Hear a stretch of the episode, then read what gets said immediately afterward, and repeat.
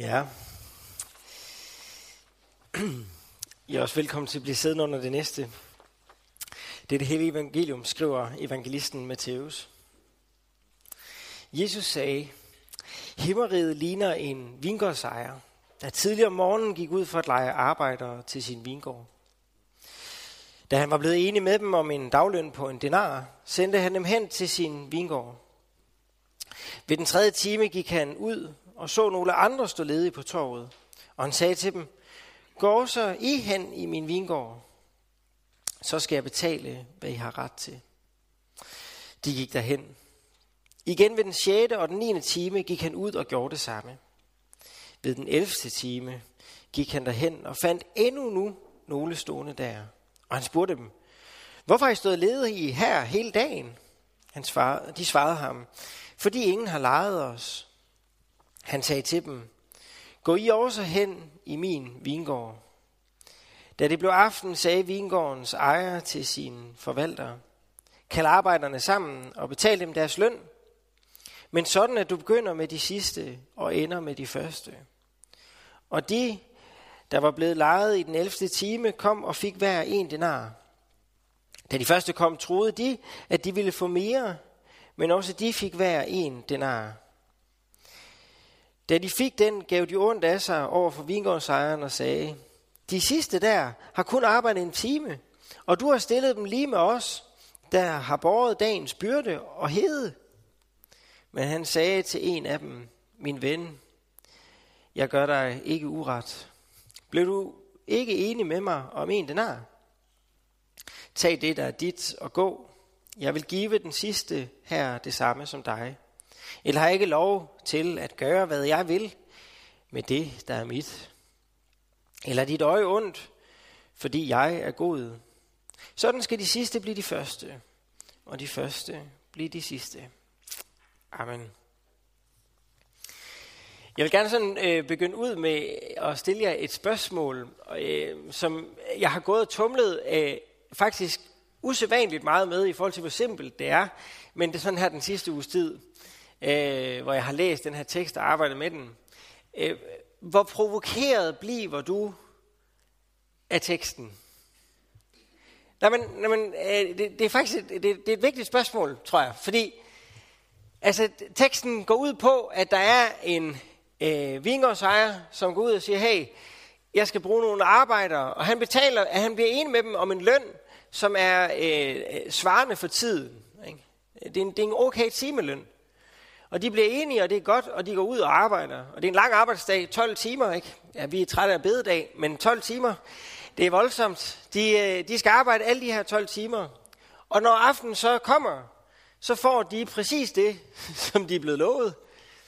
Men grunden til, at de bliver sure, er, fordi det gør alle de andre også, altså dem, som ikke har arbejdet lige så længe.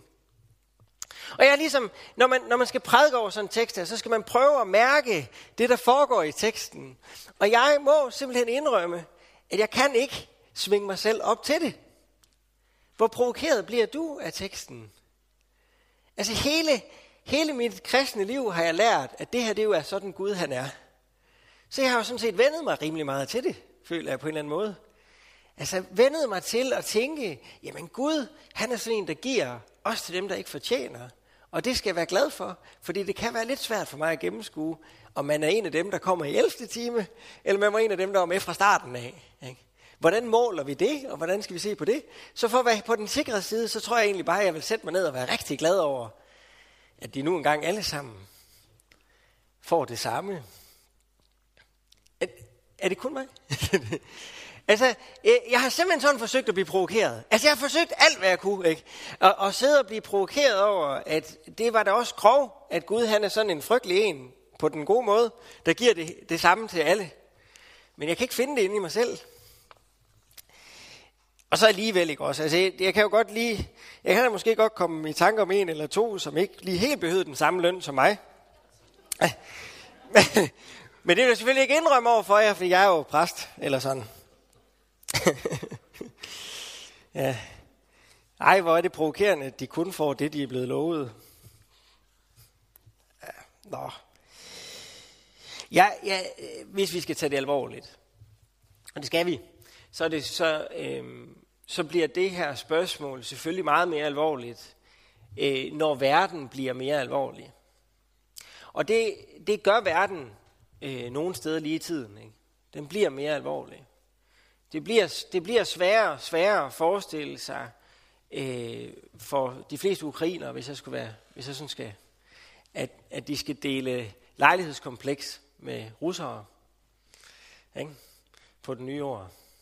Det, der, er, der er nogle, der er nogle øh, konflikter, der er nogle steder, hvor det selvfølgelig godt kan give mening at slås med lige præcis det her. Hvordan kan det være, at Gud så generøst og øsselt øser ud af sin nåde? Hvordan kan det være, at Gud inviterer alle ind? Hvordan kan det være, at alle får den samme løn? Det øh, kan godt være problematisk. Men så vil jeg alligevel, jeg vil alligevel sige, at vi lever jo trods alt i Danmark og er rimelig langt væk fra krig, selvom det er kommet tættere på. Og derfor så er det altså svært, tror jeg, at komme helt ind i det der. Hvis man skal finde et godt eksempel i Bibelen, så tror jeg virkelig, at vi skal have fat i Jonas fortællingen. Altså den her fortælling om, om, om den her mand, som, som jeg tror for mange af os bliver dybt usympatisk. Ikke? Du skal gå til Nineve, og så skal du fortælle dem, at de skal omvende sig. Og, og, og Jonas gider ikke. Ikke fordi, at, øh, at han for det første, tror jeg, er bange for, for, for Nineve, øh, beboerne i Nineve, selvom de var et skrækkeligt folk, der havde det med at, at smide folk på pæle og sådan noget. Nej, fordi han er træt af, hvis Gud skulle være så sød og tilgive dem. Det er det, han ikke gider. Han gider ikke Guds tilgivelse. Så han sidder uden for byens mur efter at de har omvendt sig alle sammen ind i Nineve, og brokker sig til Gud over, det kan ikke være, det kan ikke være rigtigt, Gud, at du skal sådan omvende, at de, du sådan skal tilgive folk, der omvender sig, så sådan i 11. time. Det er sur og gal nu. men, men jeg tror for mange af os ikke, at Jonas kommer til at fremstå usympatisk. Fordi, fordi vi er lidt langt væk fra det der. Vi kan egentlig bedst forholde os til en Gud, som frelser alle, og som er noget imod alle. Og jeg, jeg har svært ved øh, at komme med nogle eksempler, som jeg synes, jeg kan stå inde for, som skal sådan gøre det rigtigt provokerende. Så hvad gør man så, når man ikke kan provokere sig selv? Så kan man jo heller ikke provokere jer, og så, så skal man jo ligesom, så står man der, ikke? Og man skal holde en prædiken alligevel. Og den skulle egentlig helst blive lidt provokerende alligevel. Nej, nu skal jeg skal nok stoppe med at snakke om mit værksted. Jeg har faktisk forberedt noget jo. Øhm, fordi det, som øh, jeg har siddet og arbejdet med øh, i løbet af ugen, er spørgsmålet, handler den her tekst kun om det nye år? Og jeg er kommet frem til, tror jeg, at svaret er, nej, det gør den ikke. Den handler rigtig meget om det nye år. Det her, det er Jesus, der er i gang med at fortælle, at alle er velkomne. Og det kommer på en baggrund. Det er sådan, at, at lige inden, øh, så har Matthæus fortalt historien om den rige unge mand. Og, og I skal huske, at når vi er i Matthæus evangeliet, og for den skyld i både Markus og Johannes evangeliet, altså de tre evangelier, så er tingene ikke sat op, fordi at det var rækkefølgen, det nødvendigvis skete i, men fordi at forfatterne har set en pointe i at sætte de her to ting ved siden af hinanden. Og det ser vi meget tydeligt her faktisk, fordi at øh, Jesus han møder en rig ung mand, som spørger, hvad skal man gøre på den her jord for at blive frelst? Og Jesus han har en samtale med ham, og, og øh, det går godt for den her rige unge mand i starten af samtalen, og så på et tidspunkt så sætter Jesus fingeren på det ømme punkt og siger, ej hvor godt, at du lever et godt liv. Selv alt hvad du ejer, og kom og følg mig. Og så går den rige mand bedrøvet bort. Og så står der noget mærkværdigt, og det skal ikke være med at bruge for meget tid i den tekst, ikke? men nu, der står noget mærkværdigt, at disciplene, de blev bange, eller de blev ude af sig selv. Og, og, og i lang tid, så det er jo en svær sætning at forstå, ikke? fordi de har da gjort det. De har forladt alt, hvad de ejede og fulgt efter Jesus. Ikke? Så de skulle tænke, ja, der kan du bare se, rige unge mand, det er os, der har den lange ende. ikke? Men de bliver, de, bliver for, de bliver forvirret, de bliver bange og siger, hvem kan så blive frelst? For de anerkender faktisk, at den unge mand, han faktisk levede et godt liv. Og så er det, at Jesus han siger, at for, at for mennesker er det umuligt, men for Gud er alting muligt. og at de sidste skal blive de første, og de første skal blive de sidste. Og så kommer lignelsen, vi lige har hørt. En, en, ud, en, en udlægning af, hvad det vil sige, at de sidste skal blive de første, og de første skal blive de sidste.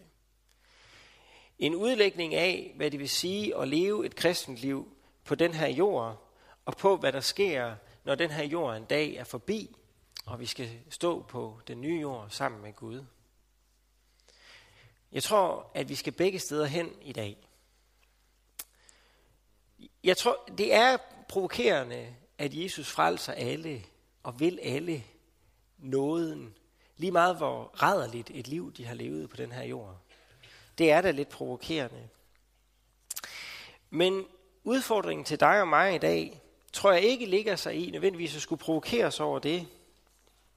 Jeg tror, den ligger et andet sted. Jeg tror, den ligger i at prøve at finde ud af, hvad er det, den her lignelse gør ved mit liv i den uge, der kommer. Altså i morgen. Og på tirsdag. Hvad gør lignelser egentlig ved tirsdag? Det er det gode spørgsmål. Det kunne godt tænke mig at prøve at sige noget om.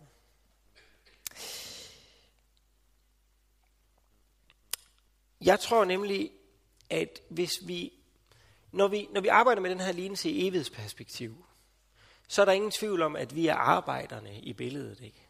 Vi er arbejderne, som går ud i Guds vingård. Og nogle af os øh, er der måske i lang tid og bærer en stor byrde der.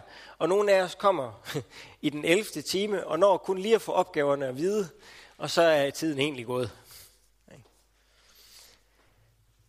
Men hvis vi sætter, øh, hvis vi sætter fokus et andet sted og siger, hvad har den at gøre med i morgen, så tror jeg faktisk ikke, at vi er arbejderne først og fremmest. Men så tror jeg, at vi er en anden person i teksten. Det er en glemte person i teksten. Når man læser kommentarer øh, på, på den her lignelse, så er der noget kommentarer, folkene er rimelig enige om. Det er, at det er en atypisk lignelse for øh, Jesus at holde. Jesu lignelser er enormt stringente. Øh, de er korte, og der er næsten aldrig overflødig viden i lignelser. Vi skal aldrig vide noget i en lignelse, som ikke er vigtigt for lignelsen. Men der, der optræder en overflødig person i den her lignelse, som de fleste synes kan være svært at finde ud af, hvad vi skal gøre ved. Øh, det er forvalteren. Altså, vi har en vingårdsejer, som går ud og kalder folk til sin vingård. Så har vi nogle arbejdere, som, øh, som arbejder, som på et tidspunkt skal have løn. Men, men lige ind i midten, så kommer der sådan en ekstra figur ind. For da Gud han skal give løn, så gør han det ikke selv. Altså Gud som vingårdsejeren vil. Da vingårdsejeren skal give løn, så gør han det ikke selv. Nej, så får han lige pludselig fat i sin forvalter. Og siger, nu, nu, nu skal du give dem løn. Og, og man kunne lige få den hurtige tanke, er det fordi, du, ikke, er det fordi, du, du har fundet på en, en, prank, som du, du virkelig synes er sjov, men du har ikke lyst til selv at gøre det, fordi du er bange for, at de bliver sur på det, eller hvad? Altså, så, så du, giver det til, du giver det lige til dine medarbejdere. Ikke? Altså, hvad, hvad er det lige, der er på spil her? Hvorfor, hvorfor er det ikke... Vingårdsejeren har selv været ude og finde dem. Ikke? Så det, Vingårdsejeren har faktisk kontakt med dem. Og alligevel så beder han forvalteren om, altså komme ind som sådan et mellemled, og beder dem om at være den, der skal sige noget til, øh, der, der skal dele løn ud til de her mennesker. Jeg, jeg har lyst til at, at, at, at, øh, at udfordre dig på, at det kan være, at det er dig, der i næste uge er forvalteren. Jeg tror, du har fået givet en masse af Gud. For nogle af os er det måske reelt penge. For andre af os er det måske tid. For andre igen kan det være bøn. For andre igen kan det være tjenester. Men jeg tror, du har fået noget givet af Gud. Noget givet af Gud til at gå ud og leve dit liv på, ud i den verden, som vi lever i.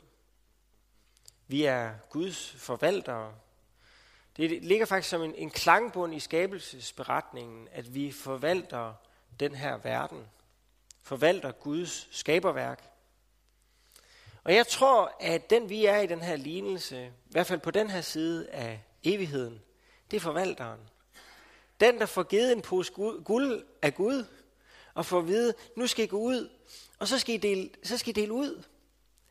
Men når I deler ud, så skal I give først til de sidste. Og så skal I give sidst til de første. I skal være så generøse og gavmilde, at folk bliver sure på jer.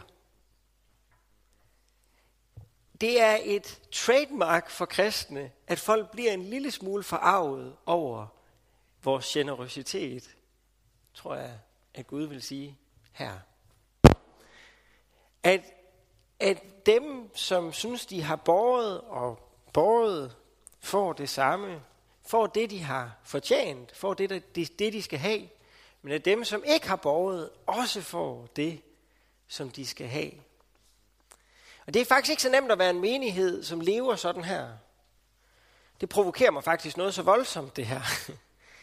altså, det er ikke så nemt at være en menighed, som lever et liv, hvor vi giver ligeligt til dem, som ikke har båret så meget, som til dem, som har båret meget. Men det skal vi være. Og vi skal endda ikke bare gøre det internt. Nej, vi skal gøre det eksternt. Vi skal gå ud til vores naboer, og til vores venner, og til vores kollegaer, til vores klassekammerater. Møde dem, som Gud har kaldet. Og så skal vi dele øsselt ud af det, vi har fået givet. Det tror jeg er udfordringen. Og udfordringen kommer på baggrund af en enorm vigtig ting, vi ved om Gud. Gud er en generøs Gud. Gud er ikke fedtet. Gud er ikke nærig. Nej, Gud er generøs. Det kan nogle gange være svært at gribe om øhm, i det levede liv. Det tror jeg, at mange af os kender.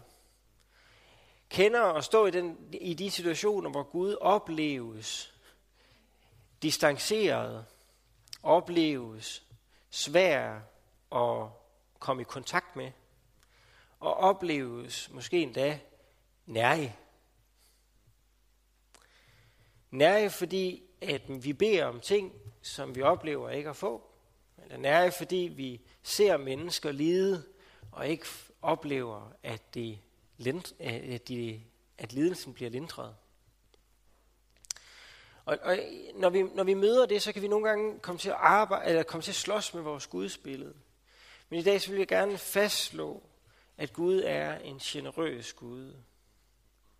Gud er en generøs Gud. Og det, det er svært at, at, at, at forholde sig til i nogle livsperioder, men det er ikke desto mindre sandt. Gud er en generøs Gud. Han giver og giver og giver. Og når du derfor giver, så giver du ikke ud af eget forråd, men du giver ud af Guds store forråd. Du giver ud af Guds generøsitet.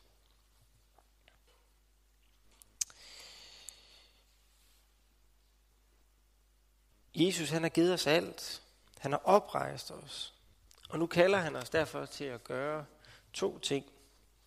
Generøst at fortælle de gode nyheder videre, og generøst at arbejde på at nedbringe lidelse i den her verden. Som gode forvaltere af Guds verden.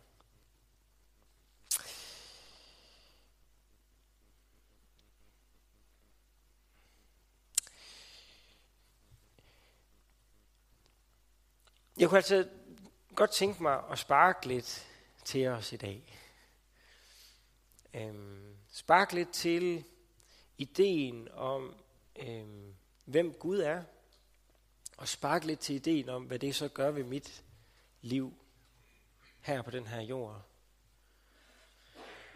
Hvis du sidder lige nu og tænker, det sidste jeg kan se i verden, det er, at Gud han er generøs. Jeg kan kun få øje på hans nærighed, jeg kan kun få øje på hans øh, tilbageholdenhed af gaver ind i mit liv. Så vil jeg sige, at du kommer i en kirke, hvor vi øh, sidder nogle præster, der rigtig gerne vil samtale med dig. Øh, som rigtig gerne vil vandre med dig. Vandre med, med det i det åbne. Fordi det er i orden at slås med den her del af Guds øh, natur. Det, det er i orden at have svært ved at få sammenkoblet de, de følelser, vi har, og den virkelighed, som vi proklamerer her fra scenen af.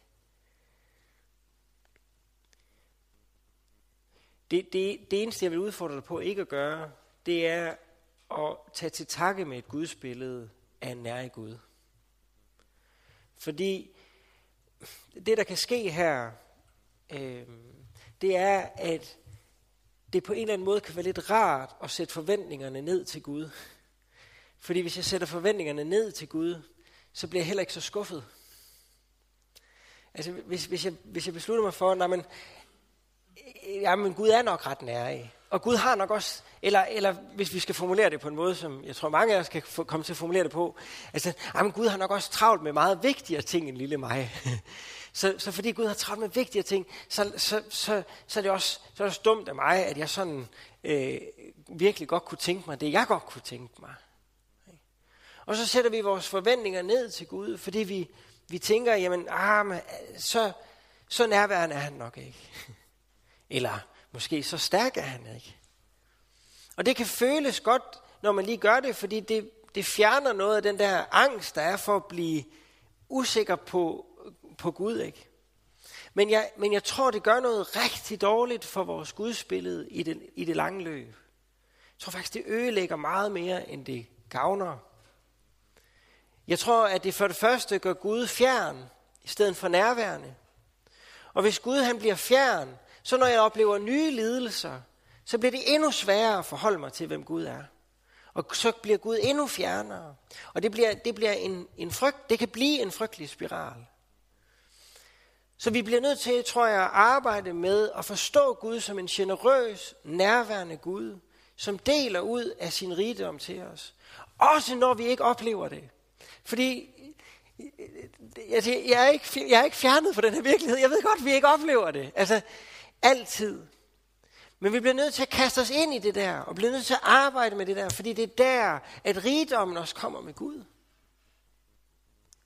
Ind i det der, ind og, og insistere på at se den generøse side af Gud. Og, og, og lige præcis der, lige præcis der, så bliver det også så meget lettere at forstå nogle af de der provokerende kald, Jesus han har, til at tage sit kors op og følge ham. Og Til at være, til at elske sin næste, som man elsker sig selv. Og til at være i det der rum, hvor man lever ud af kærlighed og generøsitet til sin næste. Det er jo, det er jo voldsomt udfordrende. Så jeg er svært nok ved bare at komme op om morgenen. Men, men jeg, tror, jeg, tror, jeg tror, det er her, vi skal finde styrken. Finde styrken i, at Gud faktisk er nær. Og at han faktisk vil os. ja, vi skal til at holde. Og øh, jeg, jeg, jeg kunne godt tænke mig at slutte af med en, med en historie. og øh, det er bare... Hvad vil det så egentlig sige for din tirsdag? Ikke? de her store ord og sådan noget. Ja, nu, nu vil jeg prøve at gøre det, øh, få det helt ned på jorden. Det er et plat eksempel, jeg ved det godt. Men nu skal I høre. For nogle år siden, da jeg sådan studerede teologi, jeg har lige behov for at sige egentlig, by the way, at, at jeg har faktisk øh, lært noget på pastoralseminaret. Det har været, været spændende. Men de der øh, timer, vi skulle bruge på at finde ud af, hvordan man skulle velsigne, hvordan står man med armene, øh, det, dem, dem havde jeg styr på inden. Men Men øh, tilbage på, på øh, Videnskabsfakultetet, da jeg gik der, så var jeg med i en studiegruppe. Og det er smart, fordi så, øh, så læser man til eksamen, ikke også? Og så på et tidspunkt, så, øh, så kan det godt blive hårdt at gøre selv, og så er det godt at sidde i en gruppe og gøre det. Og vi havde en rigtig god gruppe. Vi havde cirka det samme ambitionsniveau alle sammen i gruppen. Og vi fungerede godt sammen. Vi var enige om, hvor meget vi skulle læse, hvor meget vi skulle møde, så der var, der var styr på tingene. Men der var en fyr i, i min gruppe, som, øh, som levede et lidt andet studieliv end os andre. Han havde den øh, tendens øh, ikke rigtig at møde op til nogle timer sådan i løbet af semesteret. Og når semesteret så var ved at slutte, så skrev han altid til os, Nå, hvornår mødes vi i læsegruppen? og så skrev vi jo, hvornår vi mødtes i læsegruppen, og så kom han, og han havde ikke læst en eneste side. Han havde ikke været til et eneste time på et halvt år. Og så bar vi ham ellers igennem eksamen efter eksamen efter eksamen. Og, og det, det, der var det irriterende ved det, og det var faktisk her, det sådan virkelig kappede for mig, at, at nu, nu skal vi virkelig slås med tingene, det, det var, at han var hammerende intellektuel. Så i løbet af et par uger, så gik han fra, at vi løftede og løftede og forklarede og forklarede, til at han, han nogle gange scorede bedre karakter til eksamen, end vi andre gjorde. Ikke? Og, og så kan jeg huske et år, vi skal til i gang med at læse op, jeg siger til en af de andre i læsegruppen, jeg, jeg, jeg kan ikke lade være, jeg øver for lidt. Ah! skal vi, sige, skal, vi sætte, skal vi sætte ham stolen for døren og sige, at han skal altså lige bidrage lidt, fordi ellers altså, kan han altså ikke være med i vores gruppe her. Og så kigger øh, min ven der på mig, og så siger han, vi får det for intet, vi giver det for intet.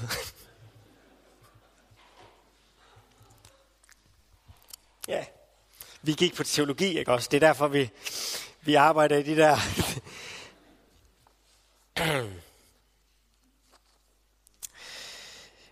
Og så blev jeg sur på ham, fordi man skal ikke citere bibelvers til mig, sådan. Men, men samtalen blev god. Øh, og han ender med at spørge mig om noget, som, som, jeg, ved, som, jeg, som jeg synes er interessant. Ikke? Han siger, bliver du dårligere af at at dele dit arbejde med andre? Nej, det, det gør jeg nok egentlig ikke. Nå, faktisk måske tværtimod bliver jeg dygtigere. Fordi jeg skal forklare, hvad det er, der sker. Men lad det nu ligge. Jeg bliver i hvert fald ikke dårligere. Og så spørger han så videre. Det var min, min meget kloge kammerat. Ja, I skulle have haft ham som præst. Han siger nemlig sådan her. Han siger nemlig sådan her. Kan det ske, at kirken i Danmark bliver velsignet endnu mere gennem din gave til dine medstuderende? Det gad jeg ikke at svare på. Jeg tror, jeg tror, det er det, som lignelsen også vil udfordre os på. Vi står altså på to ben i den her lignelse. På den ene side, så vil den, så vil den udfordre os på Guds generositet. På hvordan han inviterer mennesker ind i sit rige. Og samtidig så vil den udfordre os på vores generositet. Hvordan vi inviterer mennesker ind i, i et rum, hvor Guds riges regler gælder. Altså de regler, som Gud har sat op for sit rige, dem skal vi arbejde for at få til at gælde i vores liv. Og det er provokationen for din tirsdag. Ja. Skal vi ikke slutte af med en bøn?